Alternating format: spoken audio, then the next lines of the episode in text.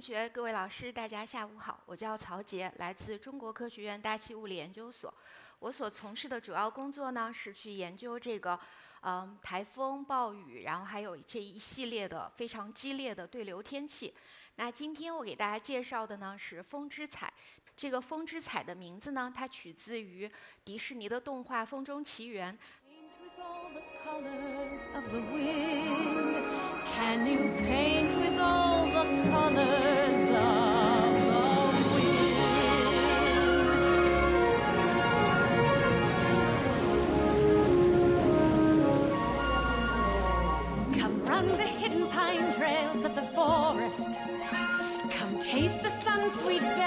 of the earth. Come roll in all the riches all around you. And for once, never wonder what there of the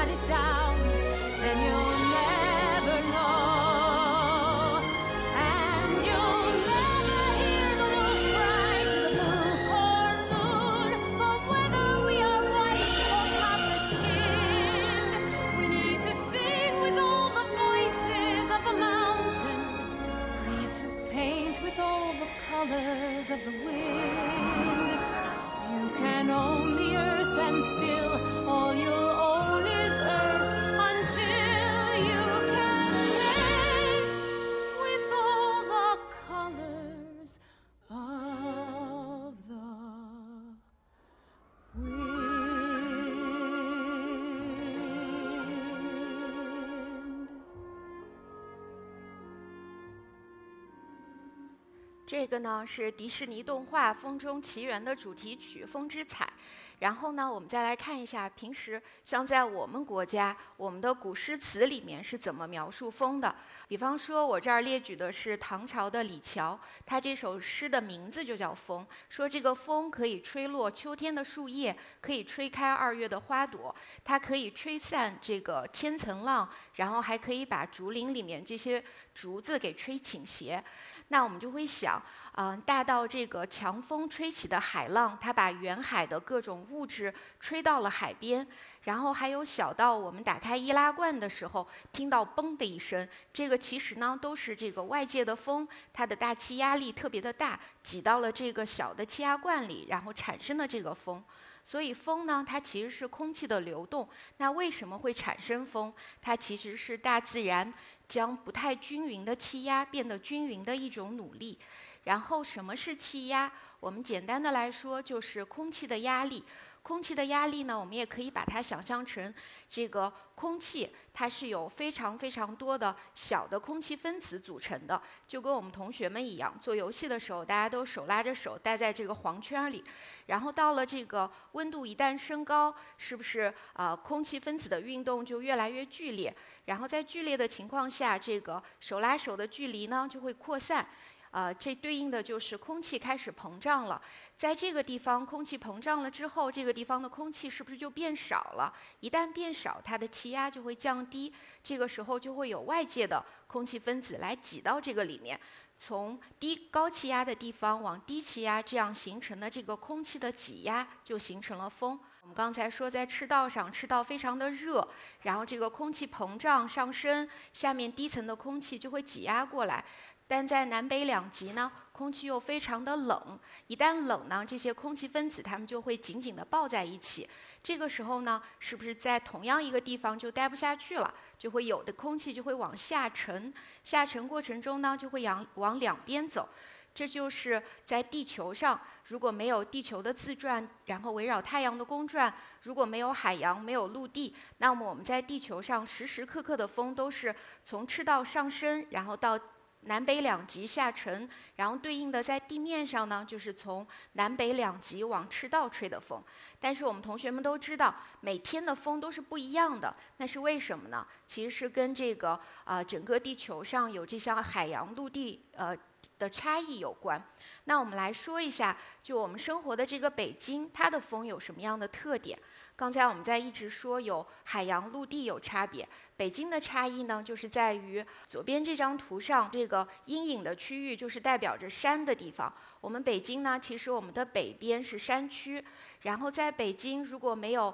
呃下雨或者呃这个冰雹、闪电的过程来临的时候，我们基本上每天听天气预报听到的都是白天北转南风，夜间南转北风。这个呢不是北京气象台的预报员们在偷懒，今天我给大家解释一下北京的风为什么是这样的。这个是因为啊，刚才我们说空气一旦加热。比方说，我们加热这个山坡上，那是不是山坡上呃受热更快？它一旦受热更更快，是不是这个空气就开始上升？然后山坡上面是不是就没有空气了？于是就有从平原地区往山坡上走，它就有空气补充。这个对应的就是白天，白天北京的北边是山上，然后它有非常热，所以就会有从北京往这个山区走的这个风，这个是从。从南边往北边走的风，这个就是偏南风。到了晚上的时候呢，山上降温更快，所以呢就会温度更低，就会有从山坡上往山往平原走的风。这个时候呢，就是北京的风向就发生了早晚就发生了变化。除了这个呢，北京的风还有一个特点，大家下次也可以关注一下。比方说，我们听到天气预报说西伯利亚又来了一股冷空气，然后刚开始来的时候呢，我们其实感觉到的不是。降温，而是升温，这是为什么呢？这个呀，其实是因为这个温度的变化和风的变化有关。在山坡上和山谷上、山脚下，我们都知道，爬山的时候，在山坡上会比在山脚下更冷，对不对？所以，空气从山顶往山脚走的时候，它是在一直的在温度升高。即使是冷空气来临了，它从山坡上从北京的北边吹下来的时候，因为我们的北边有一个山，它这个山空气下降的时候，它就会温度升高，所以我们在平原地区的人呢，就会觉得冷空气来了也会更热。但到后期呢，越来越强的冷空气一股一股的注入，这样呢就会越来越冷。所以以后有冷空气来的时候，同学们可以先啊把提前把。呃，厚的衣服准备好，但是我们可以等上个半天再穿上。这个呢，就是北京风的特点。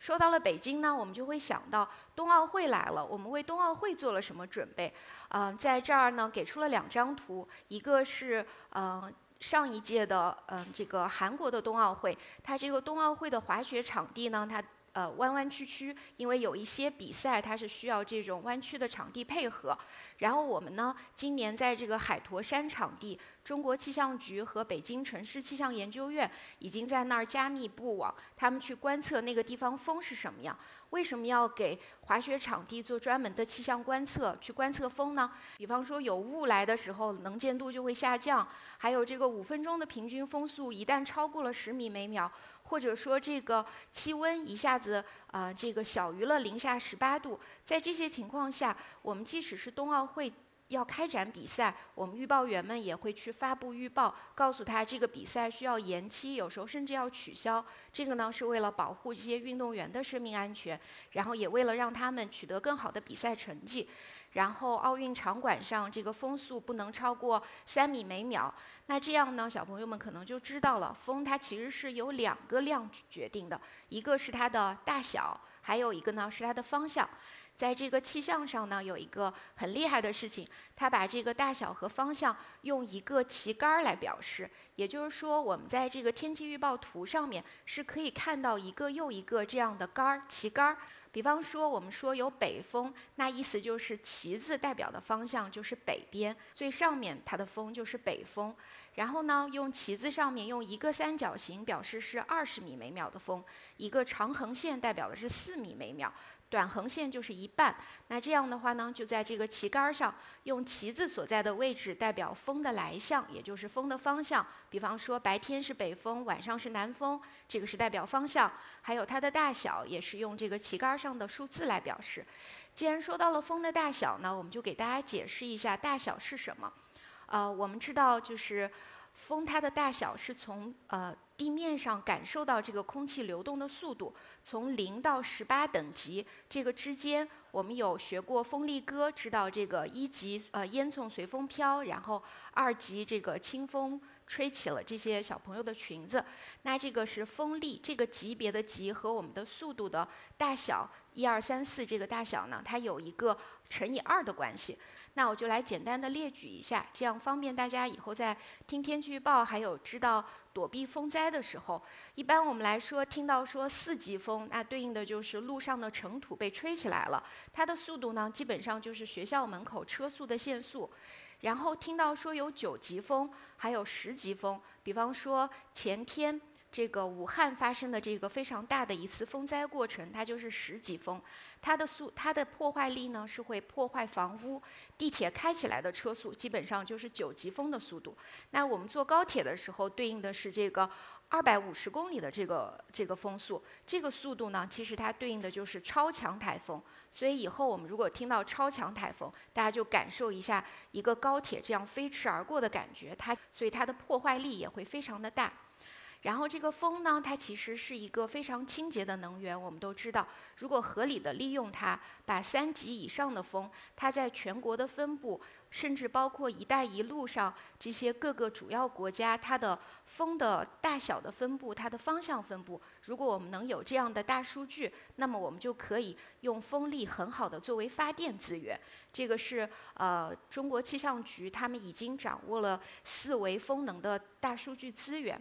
但是呢，风力一旦超过了八级、九级，它就是会造成风灾。我们一般把风速超过八级，大于地铁速度这个风呢，它基本上就是要造成风灾了。我们国家其实是世界上遭受气象灾害最严重的国家，除了有台风，还有这些暴雨以及龙卷，都给我们国家造成每年造成了非常多的人员和财产损失。我们也知道，今天是全国第十三个防灾减灾日。那么，针对大风的避险，我们要作为学生能做到什么？我们呢，其实是在听天气预报，还有当大风来临的时候，我们是会收到这个大风预警，会按照风力的大小。和严重程度分成蓝色、黄色、橙色和红色四种预警。一旦我们听到了大风预警，我们需要做的事情呢是立刻躲避躲避。然后，如果你是在室外，最好是躲到没有风的地方，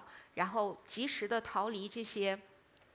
嗯，广告牌，然后还有树树木，还有一点呢，就是我这边这张图上给出来的，它这个风有一个狭管效应。我们同学走过一个长长宽阔的操场，如果回到教室楼之前，如果有一个狭长的区域，大家也会感受到，一旦走到那样的地方，风速会剧剧烈的增强。所以一旦收到了这个大风大风预警的时候呢，我们就要躲避这些狭管的地方。这样呢，其实是对我们自己的一个保护。在哪儿可以看到这些预警信号呢？除了手机、电电视以外，我们在中国天气的这个网站上也可以看到全国各个时刻，除了大风，还有这个霜冻、闪电、冰雹各种的预警信号。作为我们学生来说呢，如果在听到这个预警信号的时候，及时躲避，保护好自己和周围的人，那就是对我们这个防灾减灾做出的一份贡献。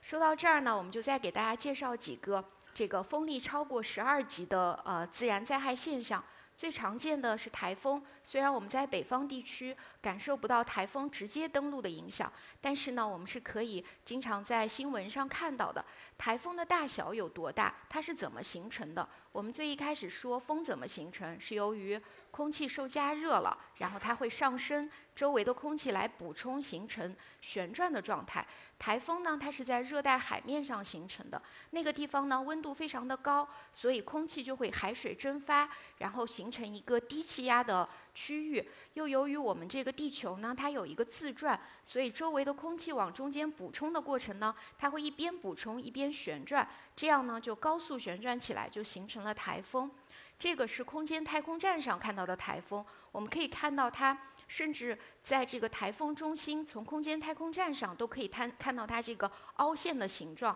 所以说明了它的这个影响范围和整个的高度、深度都是特别的大。一般来说，我们听到说有台风来了，登陆我国福建沿海地区的时候，经常知道的都是下面四张图上对应的状况：是车被吹翻了，树木、海浪，然后还有这个房屋都会被吹走，因为它的破坏力非常大。但其实，在台风的中心区域，刚才我们说那个凹陷的地方，它其实是晴空。所以说，在台风里面，它不仅有暴风骤雨，它还有晴朗无云的地方。说完了台风，我们再说一个破坏力更加大的，这就是龙卷风。这个呢是我在美国的同事他们拍摄到的，他们会去在龙卷风到来之前去追踪，然后去呃布置这些观测站，然后去拍摄它，然后去预报它，用到下一次的龙卷风的预报预测当中。龙卷风和台风有一个很相似的特点，它就是都是高速旋转的一个自然灾害，但是又有不一样的地方。我们注意到刚才那个台风的时候，基本上那个风都是。那个云和风都是白色的，对不对？因为那个水汽特别足。但是在这个龙卷风里面呢，看到的经常是这个，呃，黄沙漫天的样子。其实它是也会有一个漏斗一样的云，先会接触到地面，这个时候还是白色的。但它一旦把地面上的这个灰尘、还有房屋，甚至汽车、桥梁卷起来的时候，这个尘埃被带被带到了风中，所以这个风的颜色也就发生了变化。龙卷风还有一个非常具有破坏力的地方，是因为它的范围特别的小。刚才我们说台风在空间太空站上才才可以看到，但是龙卷风呢，我们用手机拍照就可以拍到。这儿给大家看几个龙卷风的例子。这个是二零一九年七月三号下午五点十五分的时候，在我们国家辽宁省开原市发生的一次龙卷风过程。这次过程造成了人员伤亡，它只持续了几分钟。这个对我们预报员来说就会非常的难预测。但是它提前到来之前，在出现左边这个漏斗云之前，我们就会预测到说会有这个大风过程过来，所以在那个时候就会发布刚才我给大家看到的。呃，大风的蓝色、橙色、黄色这些预警信息，如果我们听从这些预警信息，及时的进行躲避，就可以尽可能少的减少这样的龙卷风的灾害。说到这儿呢，我们刚才看到的一直是单个龙卷。那如果有两个龙卷，像跳舞一样此消彼长，它的破坏力就更加的大。它是怎么形成的？它的影响范围有多少？它会往哪个方向上移动？这个呢，都还是很多，都还留了非常多没有解决的问题。也非常希望大家，如果对它感兴趣，可以先学好数理化，学好语文，学好各各各个学科的知识，然后用计算机、用数学、物理的方程来解决这个问题。问题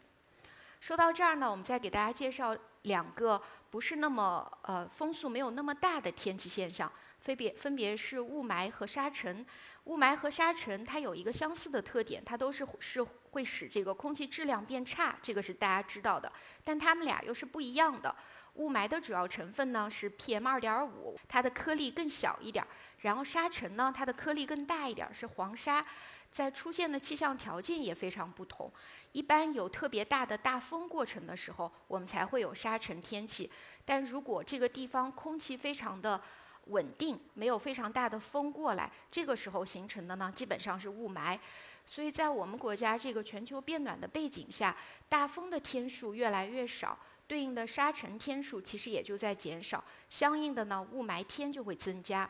最后呢，再给大家介绍一个小的啊趣味知识，嗯，平时可能对车感兴趣的小朋友们，不知道是不是已经发现了这个规律？这些车的名字其实也是跟风有关的。我们拿啊 Polo 来举例，它其实代表的是极地风，就是最开始我给大家说的赤道上升、极地下沉这样的风，它叫极地风。然后还有这个高尔夫，它代表的是大西洋的暖流，其实是海洋上的一股风。这个呢，啊，我们也可以继续发掘，还有更多的一些车的名字，它其实都跟风有关。为什么有关？其实也是因为，无论是国内还是国外，无论是古代还是现在，无论是动画片里还是我们的古诗词里，它这个风呢，其实是我们一直就在我们身边的一个现象，而且我们一直对它就会很感兴趣，然后也没有琢磨和研究透，所以大家就会把周围一些物品也给予风的名字来命名。最后呢，总结一下刚才我们说的，今天我们介绍了风是什么，它是由于这个气压不同、温度差异造成了空气的流动，这样形成的风。北京的风有固定的特点，是因为我们的北边有山。然后此外呢，风有大小、有方向，风速特别大的是台风和龙卷，风速小的呢是沙尘和雾霾天。最后呢，给大家再做一个呃广告宣传，是我们都知道风的预报呢，现在在天气预报里面已经可以做到很准确的预报，但是我们就会想，那我们能不能预预报这个地球系统上的未来的演变？那我们就需要知道，除了大气的运动，还有海洋的运动、生物的运动，这些呢都需要我们把物理、化学，然后生物学。等等的这些学科的基础知识，还有我们未知已知的科学知识，全都用计算机模拟的形式把它实现了。我所在的中科院大气物理研究所呢，我们在做这件事情。在怀柔科学城有一个地球模拟系统，它有一个很好听的名字叫“环”，代表宇宙万物的意思。这个呢，也是2019年国家最高自然科学进步奖的获得者曾庆存院士他给提名的。呃，今年的呃下半年，整个这个地球系统模拟装置就要正式投入运行。啊，前几天看新闻联播的同学可能也看到了，我们也在介绍这个地球系统模拟装置。所以未来呢，我们不但可以预测风，可以减少风的灾害，我们还还可以预报预测这个地球系统整个的演变规律。啊，这就是我今天的嗯报告，谢谢。